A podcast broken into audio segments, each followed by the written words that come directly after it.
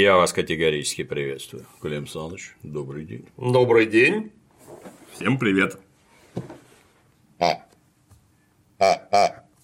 Двенадцатая серия у нас.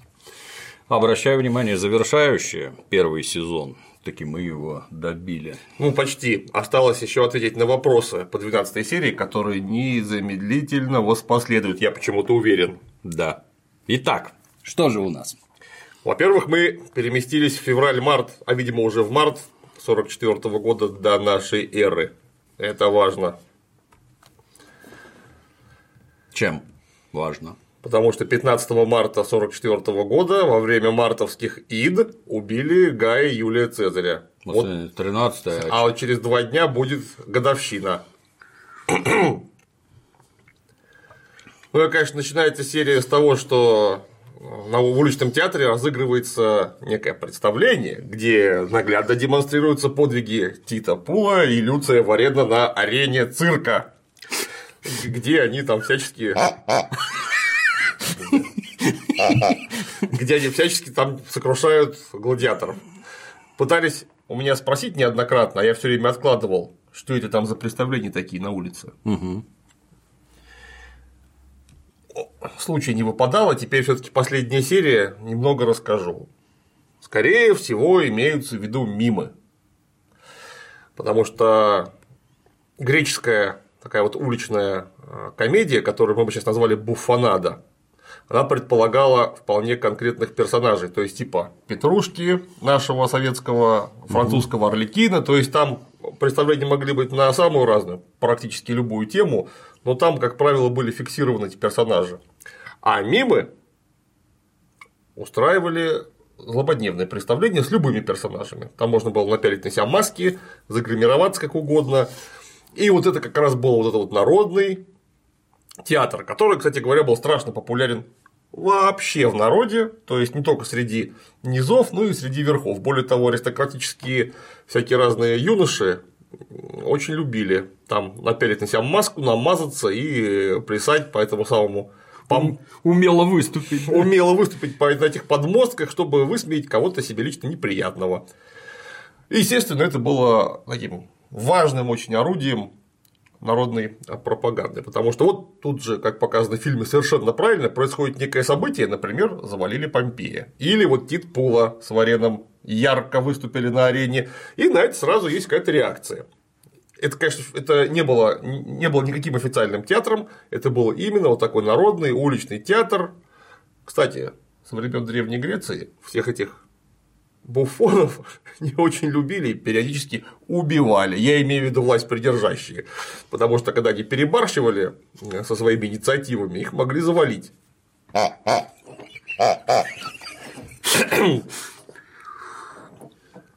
А мим подразумевается, что они там молча кривлялись или орали что-нибудь? Нет, они могли и орать тоже. В принципе, конечно, были и пантомимы. Ограничений вот, не было. Как вот мы сейчас видели в серии, когда Люций Варен артист, изображающий Люция Варена, и артист, изображающий Тита молча там изображали из себя что-то. Ну, могли и орать, и кривляться, и песни петь. Звук все-таки добавляют. Не, ну, это опять же несколько разные жанры, чуть-чуть разные. А в принципе занимались этим одни и те же люди, одни и те же труппы.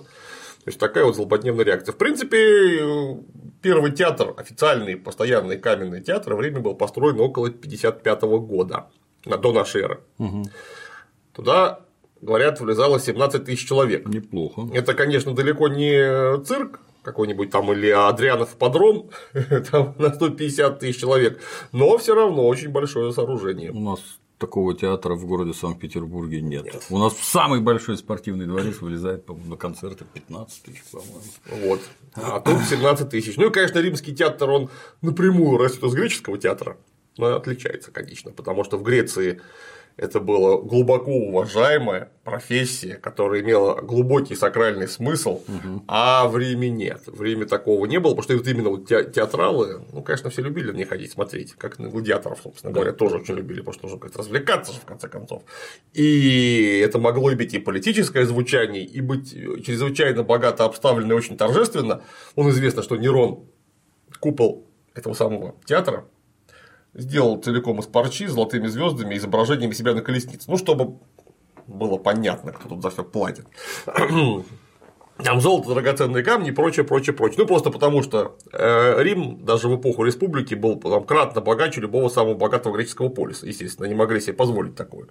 Вот. Но это, конечно, было в меньшей степени религиозное мероприятие, поскольку это было чисто как это, развлечение. И, и заработок денег.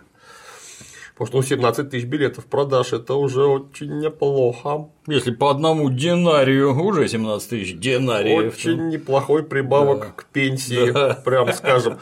И, конечно, э, театральные представления очень любили заказывать всякие разные власть придержащие люди богатые. То есть они могли целиком оплатить эти билеты, заплатить труппе и от своего имени запустить представление. То есть уже тогда интеллигенция обслуживала правящий режим, да? Более того, Цезарь очень активно, как мы можем предположить, пользовался услугами этих самых мимов, чтобы высмеивать своих недругов, Помпеи и прочих-прочих.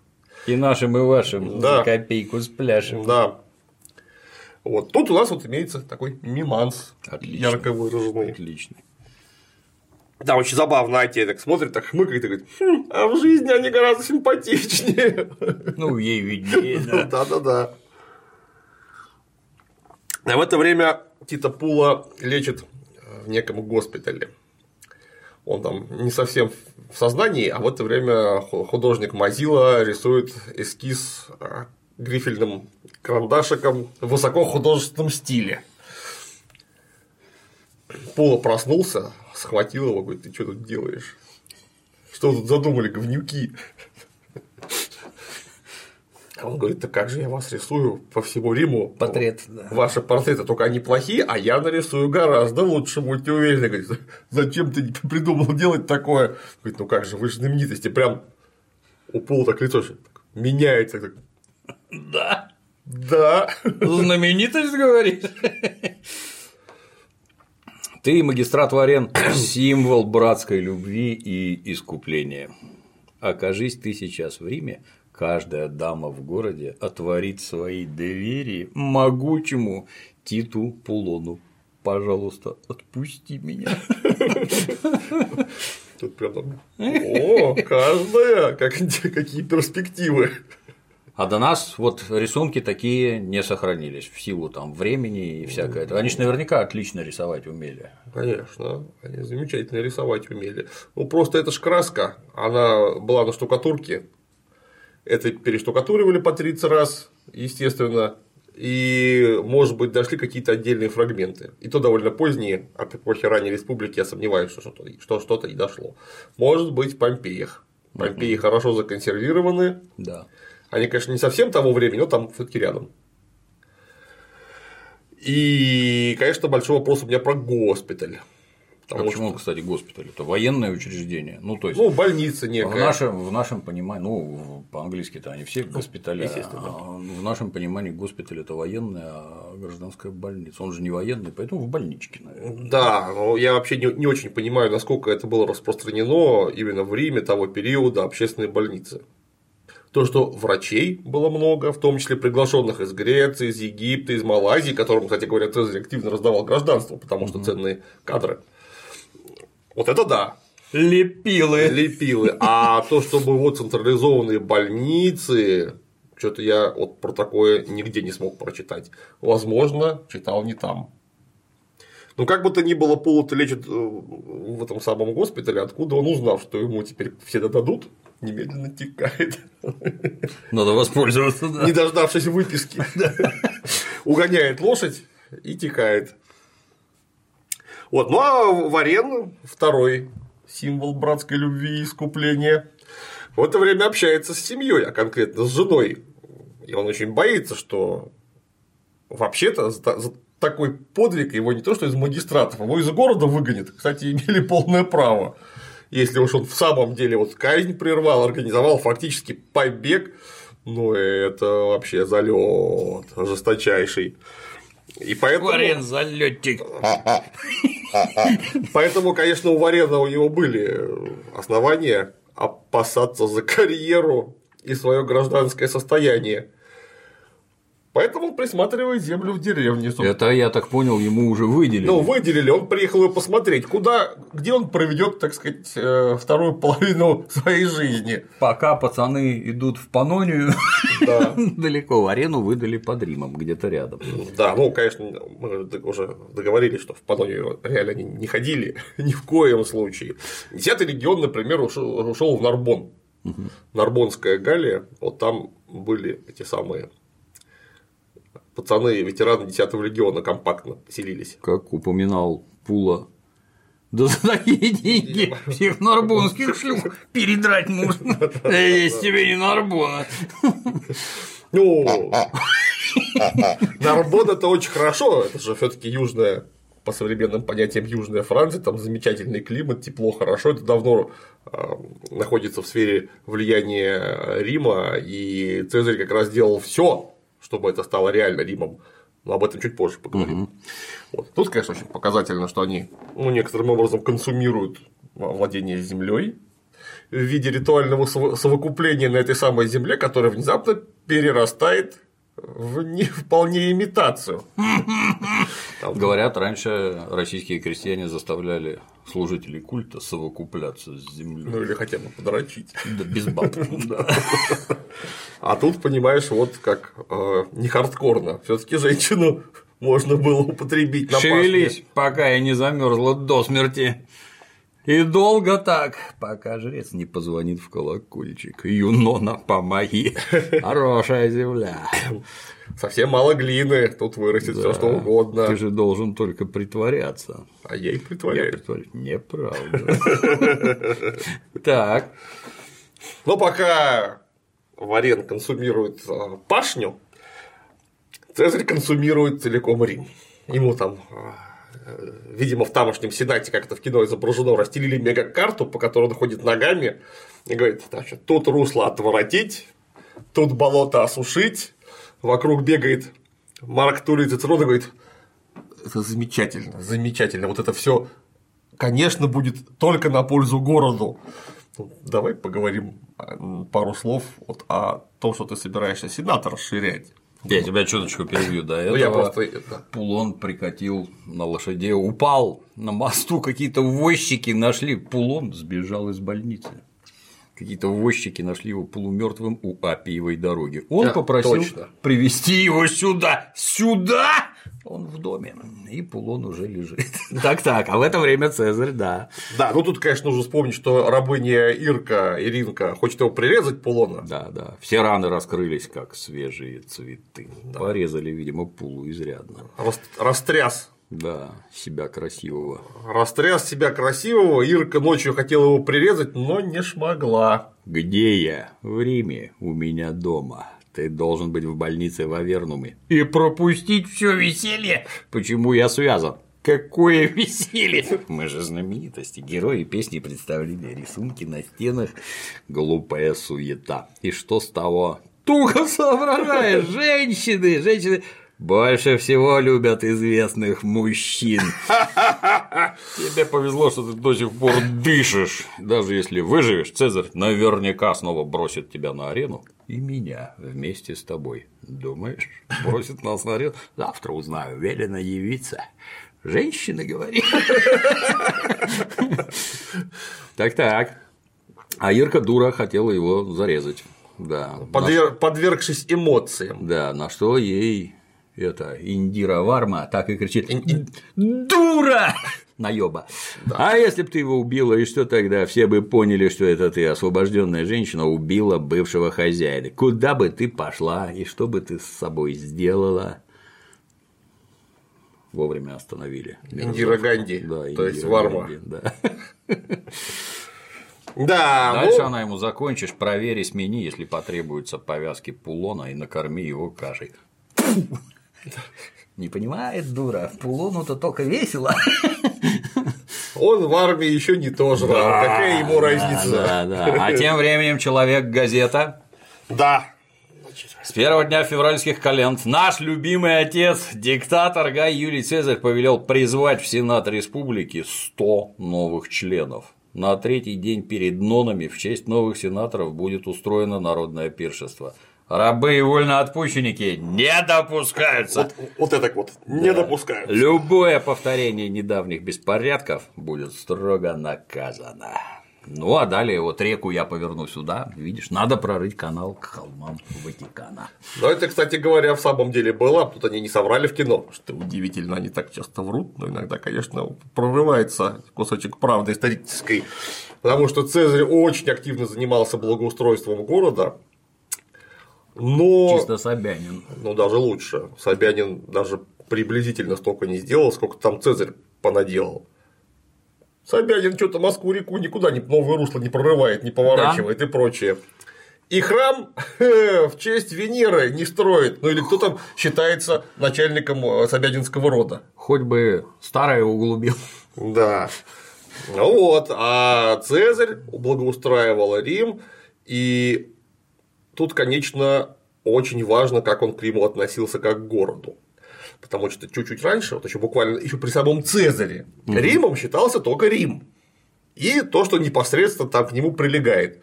Все остальное это было покоренные территории. Ну, понятно, что какие-то там уж совсем близко лежащие города, типа Капу и прочее. Ну, уж так и быть тоже Рим. Все остальное это какая-то безобразная провинция и так далее. Но Цезарь это было важнейшей частью его реформ он попытался привести в соответствие муниципальные законы в посторонних городах с муниципальными установлениями Рима. Понятно, что это дословно сделать было невозможно. Единого городского устава ну, никак нельзя было сделать, но Цезарь ясно давал понять, что теперь это все Рим. Вот эта вся территория, где стоят римские легионные лагеря, где стоят бани, где проложены дороги, это все целиком Рим. И вот вы готовьтесь становиться гражданами Рима, потому что у вас уже даже муниципальное самоуправление по образцу города. А город таким образом становился чисто столицей. Не единственным городом, который вообще есть, а столицей. Ну а столица – это резиденция правящей династии, на которую Цезарь в лице себя явно намекал. И, конечно, все эти реформы по градоустроению, которые проводил Цезарь, его этим обильные строительства, они очень, конечно, а, напоминают отношение к империи, например, Александра Македонского. Видимо, Цезарь видел в себе, в себе, а может быть в каких-то своих последователях такого монарха эллинистического образца. Причем именно монарха. Хотя, конечно, как я уже говорил неоднократно, и это можно прочитать в любом толковом исследовании по поводу Цезаря, да и в источниках, что публично он все намеки на царскую власть отвергал.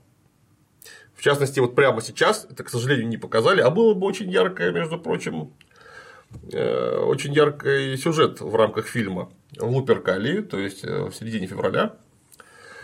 Ему во время праздника Марк Антоний протягивал царскую диадему, при большом стечении народу. Все говорили бери-бери, а Цезарь раз за разом отказывался. Там mm. было три раза отказаться, он три раза отказался и под конец приказал Марку Антонию отнести диадему в храм Юпитера. Mm. То есть у нас Юпитер царь, а не я. Да.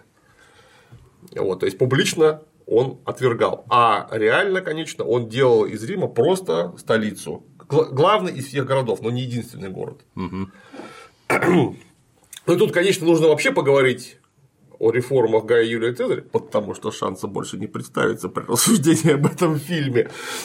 Э, Цезарь сделал, конечно, массу важного. Если мы поговорим о реформе управления следом за муниципальной реформой, он ввел в Сенат конечно, чудовищное количество сенаторов. Потому что вот говорят про 100, но в начале правления Цезаря было 300 сенаторов, а в конце правления их было 900. То есть он ввел 600 сенаторов, а не 100. А, а можем поговорить об этом расширении Сената. Можем галлы, кельты, длинноволосые галлы и синемордые кельты. Это Марк Антоний жёг. Это Цицерон бегал, да, можем поговорить. Но я имею в виду Марк Антоний троллил Цицерона. Синемордые, да. Да, так он же вводил не просто так сенаторов. Потому что кто такой сенатор? Сенат это ну, какая-то такая очень далекая аналогия верхней палаты парламента теперь. Угу. Потому что на низовом уровне были народные комиссии, собрания, где принимались законные всякие инициативы. В Сенате их утверждали. Ну, конечно, было не совсем так, вот как, как у нас сейчас, но да. оно к тому двигалось.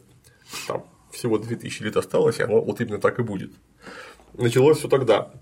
А, в Сенат избирали бывших консулов,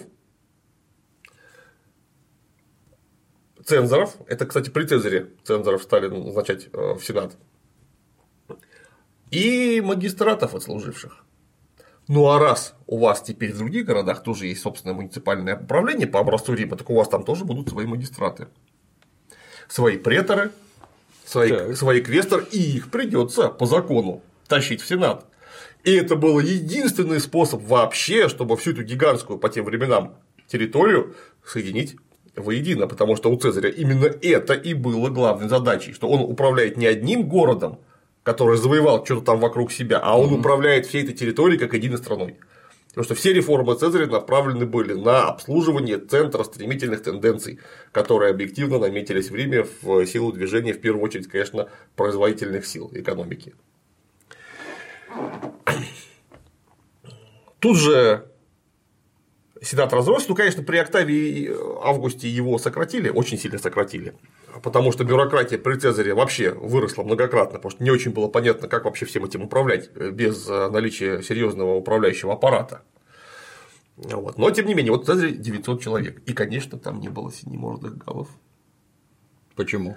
Волосатых германцев, тем не более, пустили там, или надо было Ну, потому что собирали-то откуда их, этих сенаторов? Собирали их из, например, Транспаданской и Цезальпинской Галлии. Ну, это э, Цезальпинская Галлия, да, это вот Ломбардия современная, а Транспаданская за рекой По, то, что находится это же романизированные провинции были давным-давно. То есть там уже все понимали, как надо одеваться, там как все, стричься. Там все ходили нормально, все, я уверен, что там почти всех уже звали нормально по-римски, не говорили по-римски. Это были фактически римляне уже там давным-давно, но они еще не имели римских прав. Поэтому какие там сидим мордегал, да вы чего? Там такие же были парни в тогах, туниках, в сандаликах без штанов, как приличные люди. Вот э, другое дело, что их стало много, и, конечно, для римской аристократии, вот именно внутри римской, вот это было крайне неприятно. Им было решительно плевать, даже если бы это были в самом деле галлы. Главное, что это не, не римляне, они откуда-то происходят непонятно откуда, и с ними придется делиться властью. Потому что одна из важных составляющих реформ Цезаря, что каждый отдельный магистрат, ну, кроме диктатора, конечно, угу, угу. заметно урезался в полномочиях функциях. А вот диктатор, наоборот, получал все большие полномочия и функции. Ну, понятно, чтобы у всех этих самых начальничков на местах было меньше шансов что-нибудь замутить угу. по собственной инициативке. Вот. Цезарь, кроме того, попытался, конечно, упорядочить римскую монетную систему. В частности, он попытался ввести золотое монетное обращение. Аурей при нем начали чеканить. Это было важно просто потому, что соседи вокруг в Малой Азии, например, они имели золотые деньги, а в Риме их фактически не было. Там пытались э, делать золотые монеты, но это никогда не получало широкого распространения. Это основное было серебряное монетное обращение, ну и медное, естественно. То есть серебряный динарий был основной валюткой. Это потому, что золота было просто мало. Наверное. Да, конечно, конечно. Ну а тут они наворовали, и стало возможно чеканить единую золотую монету. Угу. Смогут это сделать уже не при Цезаре, позже, но вот он попытался. Опять же, это нужно было для того, чтобы объединить страну воедино, потому что золотую монету смогут чеканить только в Риме. Это вот с гарантией, потому что золота мало, оно в самом деле очень дорогое, многократно дороже серебра, и его сильно меньше. И если появится единая золотая валюта, она будет исходить только из Рима. Там устанавливались единые чеканы, единые штампы, по единому образцу. И это было очень важно. И тоже, между прочим, не шибко здорово для местной аристократии, которая на инфляции денег, как и теперь, могла неплохо подниматься, потому что деньги дешевеют, можно купить дешевле какие-то объекты недвижимости, например, просто потому что у тебя уже есть много денег, угу. ты успел их накопить тем или иным способом, а тут раз и все подешевело. А ты вывалил тут же кучу денег, и эта куча оказывается меньше, чем месяц назад, если бы ты покупал то же самое. А при введении единой валюты вот на разнице курсов на дешевение денег играть будет уже не так просто, а скорее всего невозможно. Потому что золото это и есть золото, это очень дорогая монета сама по себе, просто в силу содержания драгметалла внутри себя. Кроме того, Так, это о чем сейчас поговорили? Так, монетная э, реформа. Ах, да, конечно. Все спрашивают про ростовщиков. Когда я говорю, что Цезарь запретил ростовщичество, Цезарь запретил налоговое ростовщичество в первую очередь. То есть налоги, как я просто раз рассказывал, собирали откупщики, которые таким образом могли, ну как вот библейские мытари, то же самое буквально, они могли э, налоговые долги прощать, но под проценты, причем под очень серьезные. Естественно, все эти откупщики были не сами по себе, они находились под крышей у тех или иных аристократов, которые контролировали ту, иную, ту или иную территорию. Они с этого собирали просто чудовищные деньги, загоняя людей в долговую кабалу. Угу. Вот. Кстати, с долгами э, Цезарь неоднократно пытался разделаться, так до конца, правда, насколько я понимаю, не разделался, но он там прощал задолженность по квартплатам. Проводил кассацию. Да, проводил кассации, так точно. И это было для страны, конечно, несомненный плюс, но вот для аристократии Рима это был чудовищный минус. Это был удар, и вот именно этого-то Цезарю простить никак не могли местные, местная знать, просто в силу того, что ей нужно было бороться за свою власть. Напомню, что уже к временам Суллы, к юности Цезаря, к временам Суллы демократия аристократии, то есть правление олигархов, раздергали римскую землю на составляющие. И чем дальше, тем больше. То есть власть олигархии равно сепаратизм на местах, потому что каждый олигарх, он сам по себе хозяин себе. И он своей делянкой стремится управлять максимально плотно, без участия коллег по опасному бизнесу. Поэтому так называемая демократия к временам Цезаря фактически уже умерла сама собой. Дальше был вопрос, это все развалится в ближайшее время, или наоборот получит централизацию. Вот Цезарь был объективным выразителем центра стремительных процессов. Чтобы все объединялось. Чтобы все объединялось. Ну, а, соответственно, олигархия выступала прямым его противником. И, соответственно, столкновение было, это было в первую очередь не столкновение человеческих интересов, а столкновение объективных экономических интересов классов. О, как сказал. Хм. Поэтому, конечно, Цицерон в кино говорил про расширение Сената, но вот буквально в этой короткой фразе вот ну, нужно понимать зашифровано вот все, все, все, что я уже четверть часа рассказываю. Он вообще хотел привести все к старине, Цицерон, то есть к состоянию республиканскому, как казалось, идеальному, которое уже к тому времени пережило себя и идеальным даже приблизительно не являлось. Вот. Ну а тут прибывает беспощадный Варен на ковер. Ну, Варен, и что мне с тобой делать? Ослушался моего приказа, осмелился вмешаться в одобренную законом казнь. Это проявление грубейшего преступного неповиновения. Прошу извинения, мне нет оправданий. Прошу простить. Передо мной дилемма. По закону могу приказать сбросить тебя с Торпейской скалы, но простодушный народ сделал из тебя и пулона великих героев. Если я вас накажу, народ будет разгневан. Какой популизм, неприкрытый. Я не хочу злить народ, а значит, не могу тебя наказать. Если не могу наказать, значит, надо наградить. Следите за полетом политической мысли. Иначе покажусь слабым. Слушай, Цицерон, под всеобщее народное одобрение я назначаю Люция Варина римским сенатором. Здорово, да? А теперь вы все поражены. Варин, ты будто горгону увидал. Извини, я потрясен. Будешь выступать в Сенате от лица народа? Такая честь, если сочтешь меня достойным. Нет никого достойней. Очень трогательно. Первые недели держись рядом со мной. Вопли Цицерона. Прости меня, но как я вынужден протестовать. Низкорожденный плебей в Сенате это уже слишком. Не обижайся, Варин. А не желаю скакать по аренам, Цицерон. Придется угождать народу другим способом. Ну, построй еще один храм, убей кого-нибудь. Народу легко понравится, но не так же. Я хочу, чтобы Сенат состоял из лучших людей Италии, а не только из пожилых римских богачей. Занятное намерение. При словах занятное намерение все перечисленные персонажи убегают из здания Сената. Да, все это, конечно, немножко странно. Раз Люций Варен магистрат, он не может быть в Сенате, потому что он исполняет должности магистрата. А вот когда он демобилизуется, он автоматически туда попадет. И что там Цицерон рассказывает про низкорожденных плебеев, он сам не шибко-то Высоко, высокорожденный Да, да, плебей, да. да. Другое дело, вот это вот я об этом тоже говорил в начале нашего разбора давным-давно. Э, Плебей был синонимом низкорожденного очень давно, в раннюю республику. К временам Цезаря старинные плебейские роды выбились на самые-самые верха вообще э, римской власти. Выше некуда, да. Выше уже, в общем, фактически не запрыгнуть. Там некоторые патриции переходили в плебеи. Ну, если требовала политическая обстановка того, без вопросов. Это уже ничего не значило, плебей ты или не плебей. А там они постоянно говорят, что низкорожденный плебей, ну и что, собственно, какая разница? Сами-то они кто? Вот. Поска, оказавшись наедине с Цезарем Марком Антонием, говорит, что надо быть осторожнее и ходить везде с охраной. Многих обозлишь своими галами, кельтами, плебеями и прочими. Надо удвоить стражу.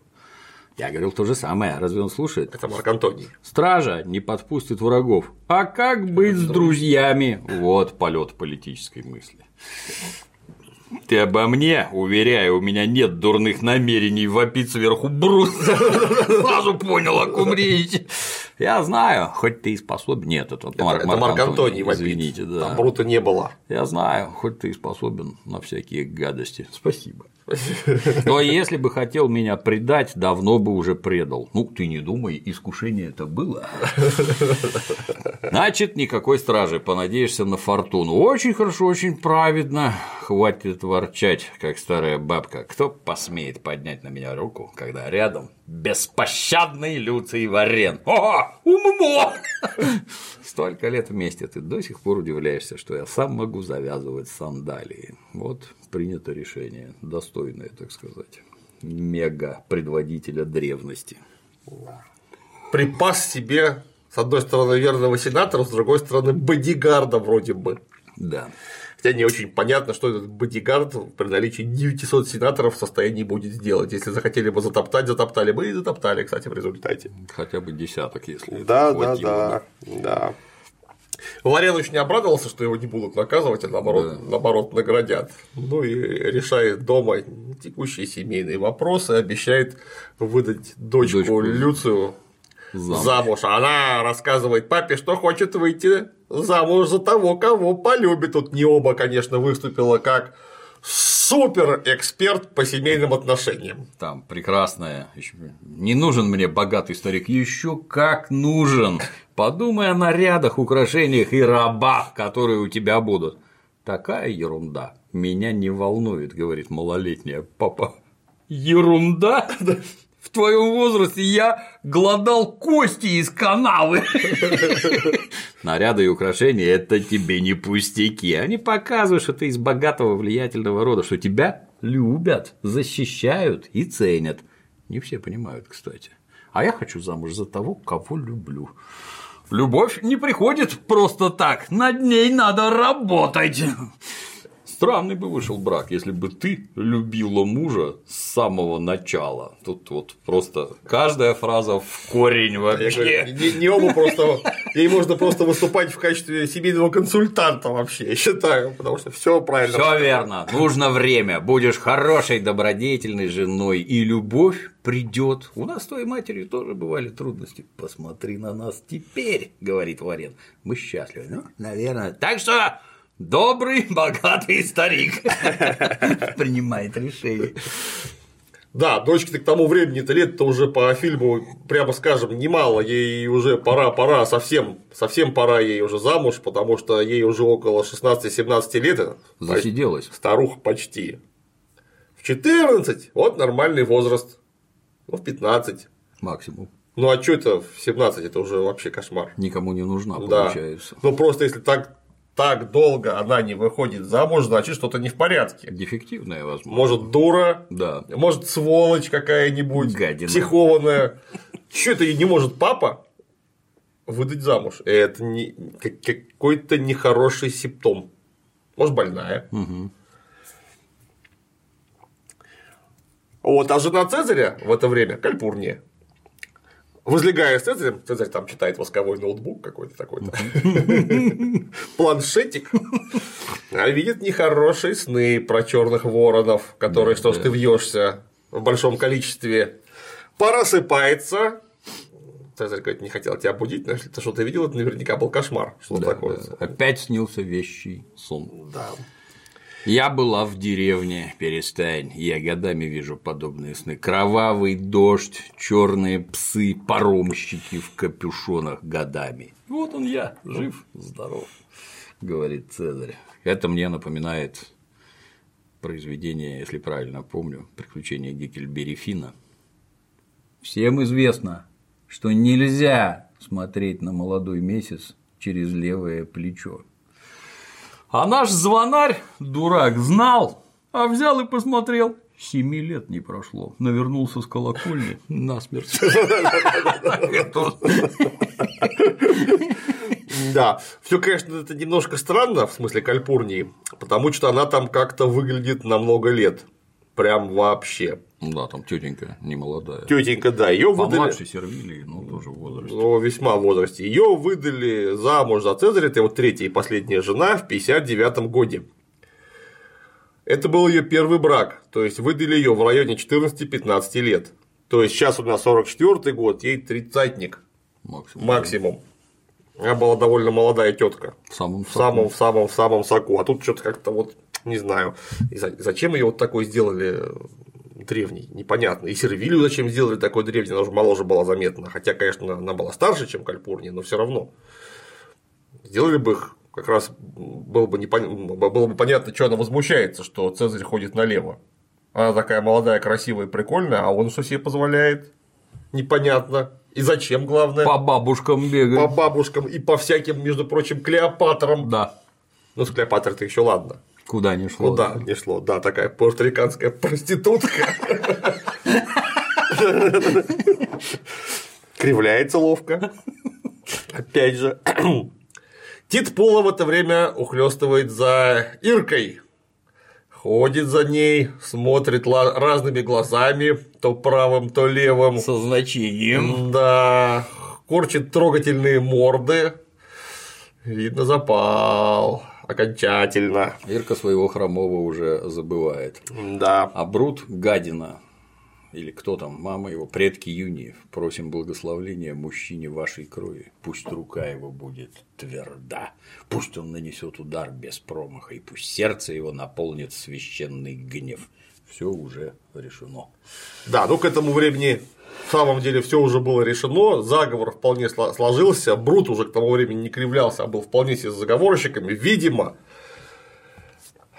спусковой кнопкой непосредственно послужили эти самые эти праздники в Луперкалии, когда Цезарю подносили царскую диадему.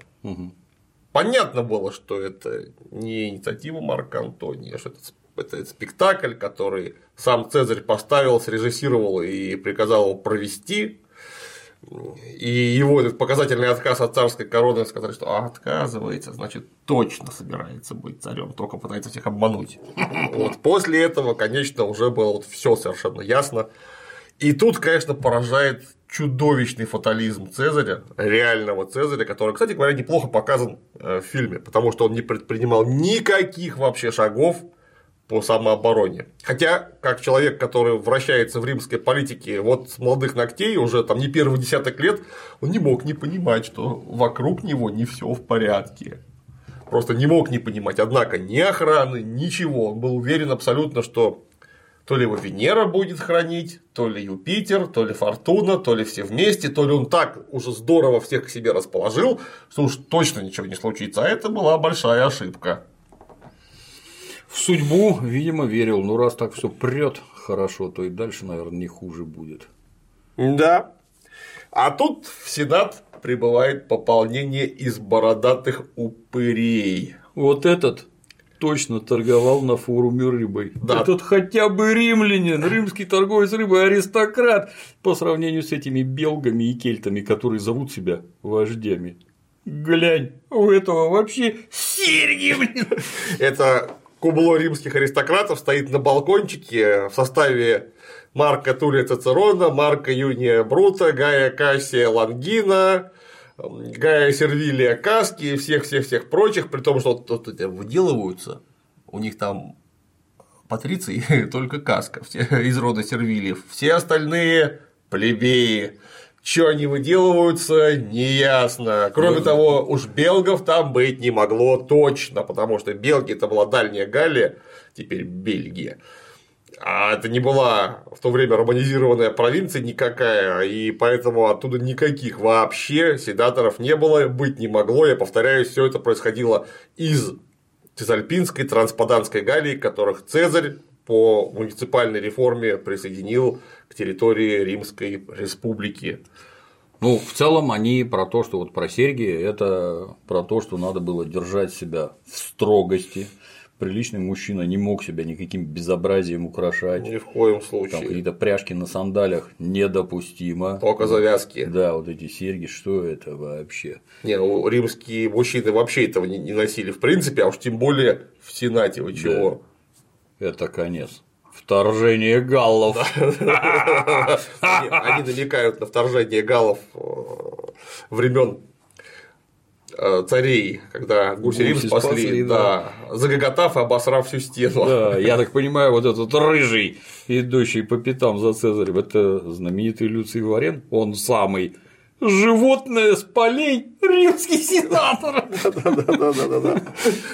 И да, что характерно, это же как раз Гай Сервилий Каска выдает про животного да, с полей, да, да. а рядом стоит настоящее животное с полей, с удивлением на него взирая, а именно Гай Кассий Лангин, вот который вот настоящее животное с полей, который прошел огонь, воду, медные трубы вот, вот с самого рождения фактически в армии, профессиональный главорез и боевой офицер, а тут такой этот сказанул, ну вообще.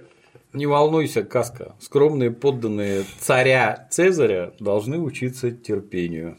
Пойду-ка я домой, да напьюсь вина. Всего вам хорошего. Говорит Марк Тулей Цицерон и удаляет. Старый дурак. Тут Цезарь со значением разворачивается с площадочки, видит Брута и кидает ему среднюю зигушку.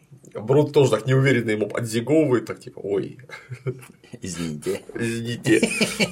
После чего, конечно, все оказываются в доме у Брута и страшно психуют, потому что Брут бегает кругами, орет, он видал, как он посмотрел, он все знает. Да. Прикидывается, будто ничего не знает. Ждем, как, ждет, когда выдадим себя. Ну, в общем, это обсуждение. Ему на нас плевать. Он считает нас трусами.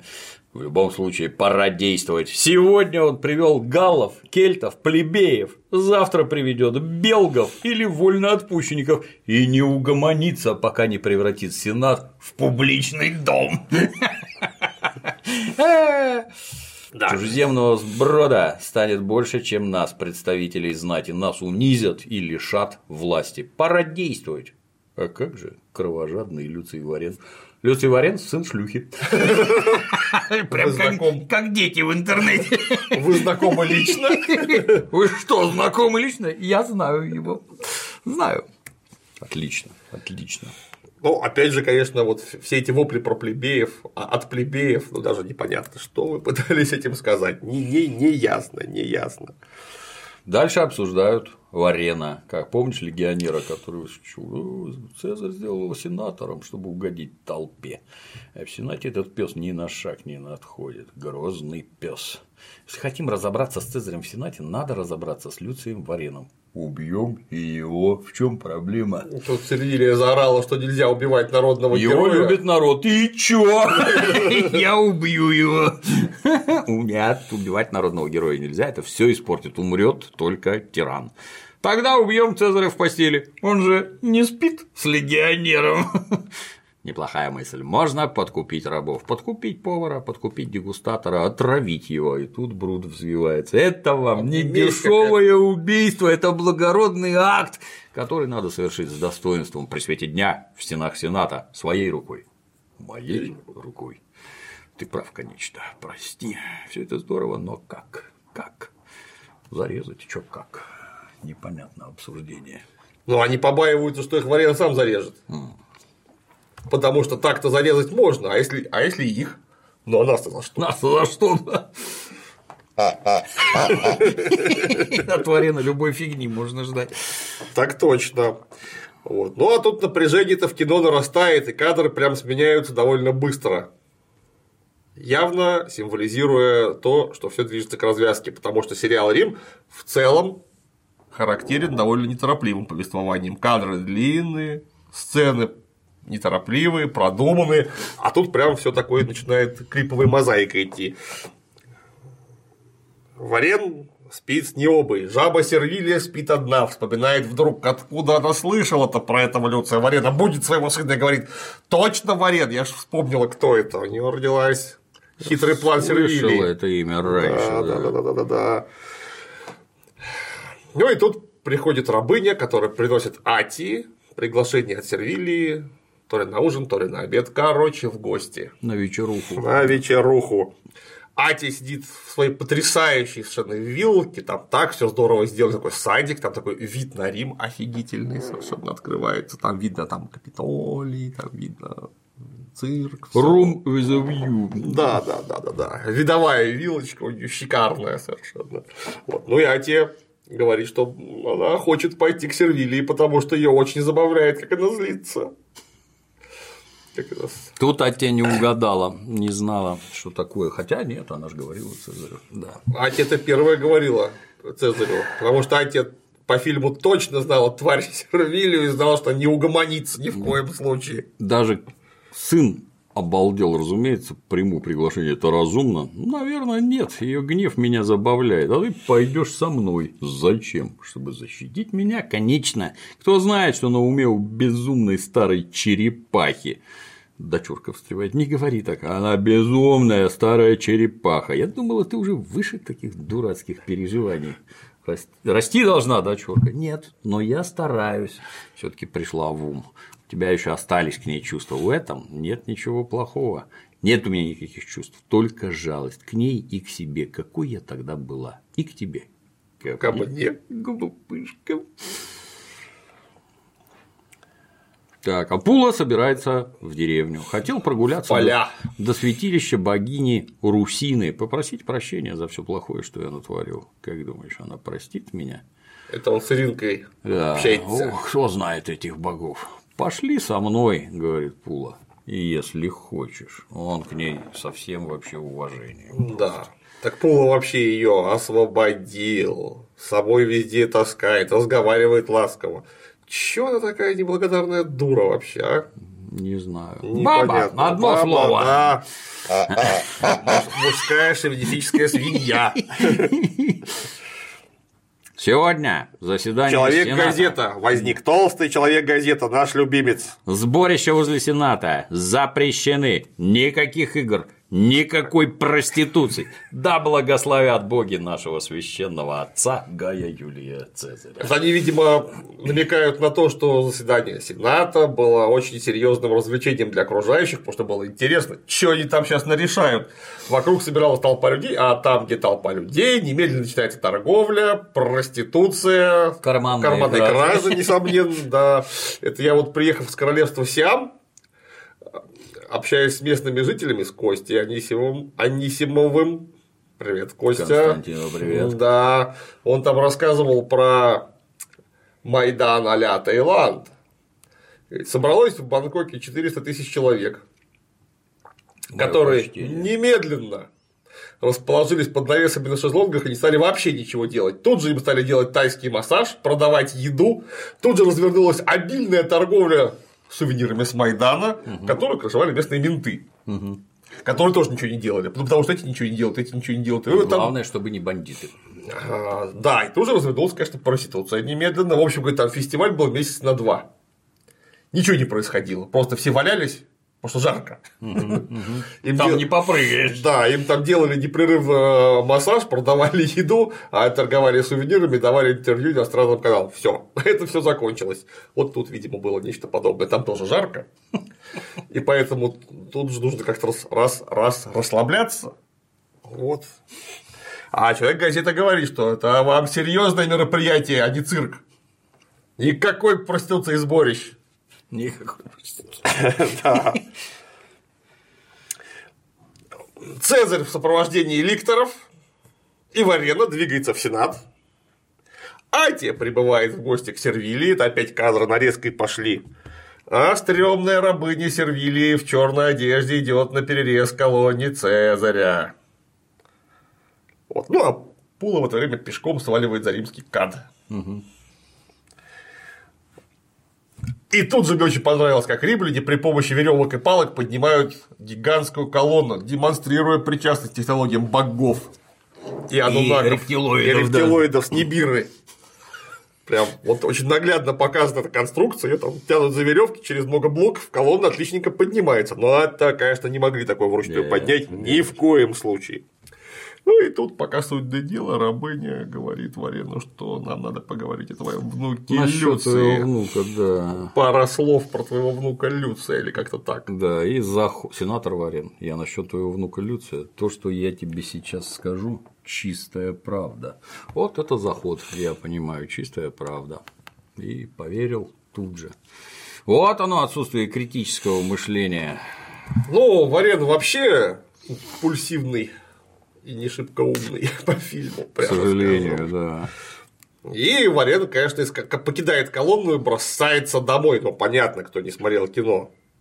Во-первых, посмотрите, а во-вторых, рабыня Сервилии наушничала то, что Сервилия выведала у дуры Октавии, дочки Атии, которая знала от своего младшего брата, что жена Люция Варена, пока тот числился мертвым, прижила ребенка от мужа своей сестры. То есть вела себя недостойно. Недостойно. И ничего не сказала мужу. Не доложила, когда Не, он вернулся. не, не дала так, бы он ее сразу убил. Ничего бы не я, было. то- я тоже так думаю, да. Тем более, что он с войны вернулся совершенно без башки. Да и до этого, наверное, не очень башковитый был. Да. Ну и поэтому Варен немедленно приходит в свое обычное состояние, то есть в ярость, и убегает. Яростный приходит домой, отвечай, чей это ребенок. А тут его уже потеряли. А где Варен только, Только что был тут с был, нами? Неважно. Пушка. И сразу следующий. Марк Антоний, можно тебя на минуту? Да, там его отвлекают заговорщики, два человека, и это вот, да, это точно совершенно, это все источники отмечают, что его перед дверями Сената отвлекли разговором, так что, да, при том, что это были его приятели, с которыми он был в очень хороших отношениях, ну и почему бы перед заседанием не перекинуться парой слов. А Он и Цезарь... перекидывался. А Да, Цезарь с очень таким, как обычно, своим этим шикарным видом такой, пошел. да, выша, вышагивать пошел в Сенат. Ну и тут к нему пристает лысый Гай Трибоний, который просит вернуть его брата из ссылки. Это неправда. К нему приставал, но приставал к нему Луций Тиликимбер или Цимбер, как его всякие разные недоучки из МГУ называют. Э-э-э. Вот. Луций Тиликимбер э, его отвлекал, э, занимал его, так сказать, вопросами про ссылку и брата, потому что именно Цезарь ты его-то брата в ссылку и отправил. А вот Гай Трибоний, он-то отвлекал Марка Антония, потому что они приятельствовали. Угу. Как раз. Гаденыш. Лысый-то должен был быть в это время снаружи. Тут они, конечно, что-то как-то не очень понятно, зачем они такой ход сделали, потому что какая разница, сюжет бы от этого не поменялся. Могли бы все показать правильно, от этого было бы ни хуже, ни лучше. Я считаю, нужно было показывать правильно. Да. Вот. Ну и лысый пристает к Цезарю активно и хватает его за руку. Цезарь говорит, что «Э, руки. Брал Бра- бра- бра. Вот после чего лысый орет. Чего вы ждете? Чего вы ждете? Давайте, давайте. И Вот. И тут-то на Цезаря все набрасываются с кинжалами и начинают его а, резать. Первого он ловко перехватил, но тут под- под- подскочили остальные, которые принялись его тыкать кинжалами. Мягкий, как говно, брут, который этой рукой. Вот с этой руки у него кинжал немедленно вывалился, потому что он стал бояться немедленно. испугался и, да. и не принял участие в непосредственном процессе. А тем временем на дому у Арена А тем временем, во-первых, после по голове полетом Да, дали сын по Помпея, башке. который прорывался в Сенат, ему там это. гад елы В это время самое главное в доме у Сервили, куда пришла Ати в гости. Это, Сервили. это до этого чуть-чуть Ну, было. чуть-чуть, Ты, ну, наверное, почти. догадаешь, зачем я тебя пригласила. Я в замешательстве. А мне важно первое рассказать тебе о случившемся. Да? И что же случилось? В это время вот его начинают резать. А тут Варен у себя. Где он? Кто? Твой сын. Твой. Скажи, что это неправда. Скажи. Ну и тут, заплакавшие они оба, говорит, я думала, ты погиб. Люций, мальчик не виноват. И сама сбрасывается с третьего этажа башкой. На асфальт. А, Асфальт, да. Вот так. И а тем временем зарезанный, подсунутый кинжал Бруту. Да, Брута уговаривают, собственно, его Гайкаси Лангин уговаривает, что ты должен все-таки поучаствовать. Напомню, что участие Брута было кардинально важным в этом процессе, потому что он происходил из семьи тирана-убийц. И его участие таким образом осветило бы все мероприятие. То есть не просто кто-то собрался, это публичная казнь тирана, никакое не убийство. И собрались приличные граждане, которые защищают республику, и во главе их стоит, между прочим, потомок настоящего тираноборца, освященный богами. Вот так вот. вот. Ну а по фильму Брут что-то Ну, завершающий подошел удар и нанес, нанес так сказать. последний удар. Странно, что Цезарь не сказал, и ты, Брут, продался большевикам, Да. как нам Шекспир поведал. поведал. Да. И под крики «С тиранами так будет всегда». Не всегда и не будет, в общем-то. Но сцена снята отлично. Это замечательно снято. А гадина Сервилия уже, значит, сообщает Ати. Как видишь, тиран мертв, республика восстановлена, а ты одна. осталась одна. Не желаешь воды с медом? А тебе молодец, держится. Не хочу, спасибо. Да и не бойся, я не причиню тебе зла. Пока. Пока, да. Зла? А зачем тебе причинять нам зло? Мы же всегда были хорошими друзьями. Политика удел мужчин, а я всегда пока. Я заставлю тебя долго страдать. Долго и мучительно, как ты заставила страдать меня. Сперва я хочу увидеть, как ты побежишь, как ты спасаешься бегством в какую-нибудь крысиную нору в Греции или Иллирии, где тебе больше нравится. А я приду и найду тебя. Спасибо за приглашение. Говорит, Татья духом не упала. Молодец, молодец. Ну там эти аристократки римские вообще показаны все как кремень. Ну, да, в общем-то, это аристократия, обучены лицо держать, а не визжать там, не биться в каких-то припадках. Так и должно быть, я думаю. Ну да, они такие все с каменными мордами ходят. Кстати говоря, яркий контраст с современными историческими сериалами и полнометражными фильмами российского производства. Истерика, визги, вопли. И там неважно, это аристократия, не аристократия, все Главное бьются в припадках и орут непрерывно. Вот у нас сейчас вышел очередной шедевр. Сериал Золотая Орда. Да, народ спрашивает, будем ли мы его Я, рассматривать. я, вч- я, это, я право не знаю, потому что я вчера за ужином пытался его смотреть. Ну, во-первых, фильм начинается истерики. Вот прям тут же. И по фильму все или ходят на сложных щах, или истерикуют. Вот это просто непрерывно совершенно. То орут, то не орут. И, конечно, там прекрасно фильм начинается. Я только уже приготовился одной рукой есть, а другой обмакнул перо в навоз и приготовился погнать вольную строку. Как тут же появился дисклеймер. Это все авторская фантазия, мы ничего не пытались реконструировать, никакое отношение к исторической действительности не имеет. Боятся редиски. Боятся, да. Ну, хорошо, хотя бы так объясняют. Вместо рассказов о том, что сценаристом у нас был Нестор, третьего дня, кстати, по телевизору показывали этого викинга. Он еще гаже по телевизору выглядит, чем в кино. Я, слава богу, телевизор уже 11 год не смотрю, поэтому не знаю, что он показывал. Я, чтобы сразу вот это вот послевкусие от викинга смыть, побежал, посмотрел художественный фильм Форма воды. Формула воды. охерел так, что лучше бы я пять раз подряд Викинга посмотрел, чем этого Оскаровского лауреата. Ужас, что творится. Не, ну ты не наговаривай, не наговаривай, Викинг все таки похуже. Не знаю, не знаю. Вот водяного человека зачем били электрошоком? Ты понял, если он не разговаривает, Нет. явки, адреса, пароли выдать я как это испыточного отряда. Ты что такое? Зачем вы его мучили? Объясните. Просто там нравится мучить, видимо. Ну, а я других не вижу причин. Просто поймали какое-то существо в джунглях Амазонии принялись его дубинкой для скота электрической тыкать. Зачем? А так просто на опыты. Ну, надо же было заставлять его какие-нибудь прикольные трюки выполнять, принеси палку. Там, Веселить всех. Да, да, забавлять. В цирке бы выступал, как Кинг-Конг какой-нибудь. Вот с Кинг-Конгом ума хватило мега-обезьяну приволочь в город, блин.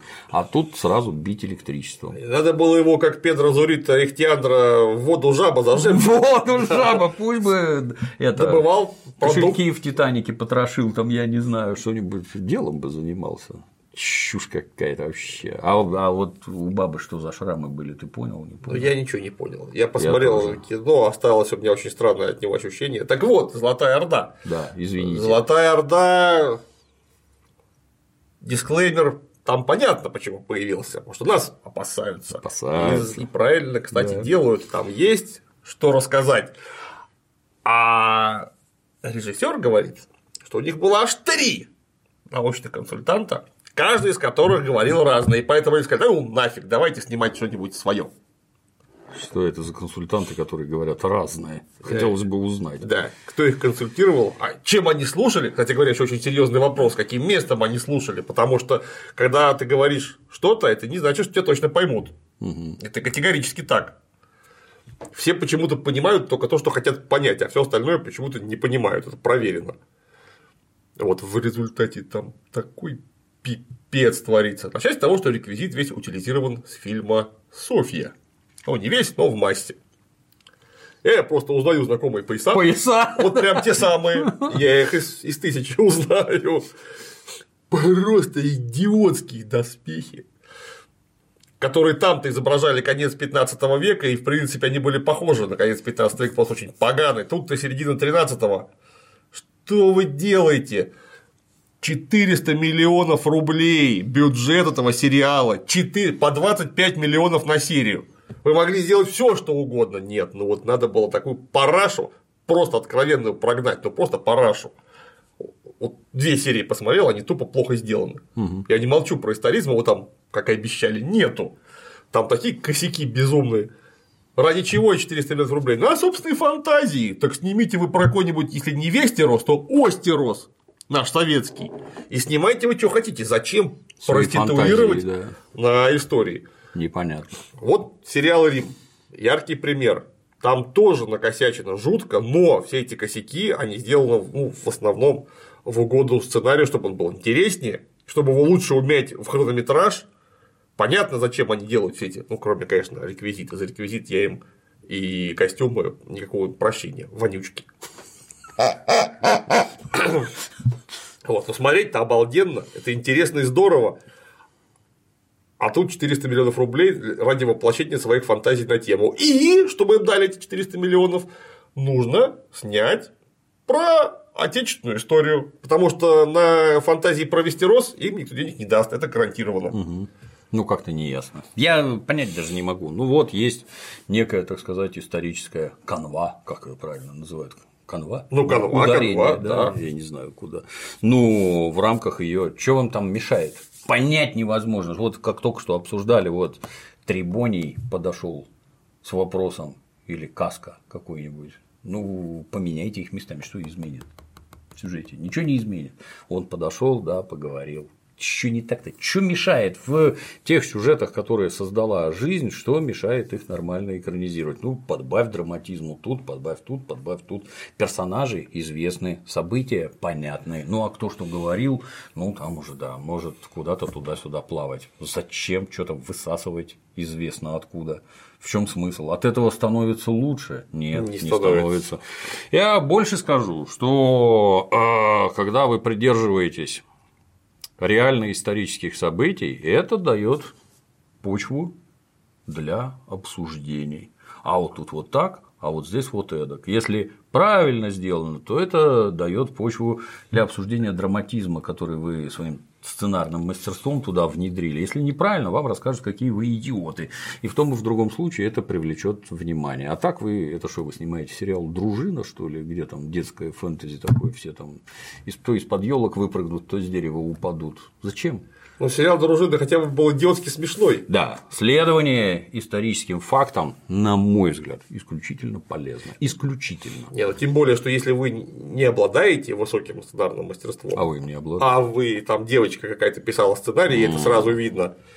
Она никаким сценарным мастерством не обладает. Это видно сразу. У нее диалоги такие. Вот Солженицын мог бы написать, наверное, хуже. Стиль... Но только Солженицын. Стиль тушит брыкс. Да, да, да общаются какими-то такими натужными фразами. Но если вы не обладаете нужным сценарным мастерством, вот вы сделаете вот эту самую историю середины 13 века с Берке, э, с ханом Берке, Данилом Романовичем Галицким и всем остальным, там уже сценарий за вас написали. Вам нужно только это расписать это дело по кадрам, да. реплики вставить в рот персонажей, ну и там, условно говоря, подкрутить путем перестановки слов усилить драматизм. Да, все, все уже, уже все готово. Нет, надо что-то какую-то от себя типа прилепить. Ну, это слов нету. И ладно бы, я бы согласился, если бы от себя была такая, что вот глаз не отвесть, вообще интересно и все такое. Так не получается же. Чего вы там? Не понимаю. Усилить контроль за сценариями и изготовлением. Смотрите сериал Рим. О, это школа, школа да. сценарного мастерства, просто школа, потому что вот возьмите, попробуйте элементарно, я, кстати, пробовал неоднократно, посмотрите 15 минут, посмотрите, как там диалоги, хотя бы диалоги, как написаны, и просто из головы придумайте там 4-5 человек и попытайтесь повторить такой же диалог с ними, не с теми, которые там в сериале, а вот такой же, только с этими людьми. Ну, например, вот какие-то ваши знакомые там с автомойки. Вот у вас там диалог не всегда на, на автомойке, вот попробуйте повторить. Эта школа великолепная совершенно, потому что там работают люди класса Архангельского. Хузефакас Архангельский. Архангел Михаил, Гавриил и прочие архистратеги. Архангелы. Ну что, все-таки мы его додушили. Да. Конечно, не с той интенсивностью, с какой нам бы хотелось. Не, не всегда у нас получалась одна серия в две недели, но тем не менее мы его задушили. Спасибо, Клим Александрович. Дмитрий Юрьевич, блестящий перевод. Как заново посмотрел. Мы старались. Да. Кому интересно, я не думаю, что всем интересно, есть в правильном переводе Гоблина сериал Рим. Валяется известно где, бесплатно берите и пользуйтесь. Ну а мы со свежими силами с начала апреля примемся за второй сезон. И там у нас еще кое-что подоспеет, о чем мы тоже поговорим. А на сегодня все. До новых встреч. Э.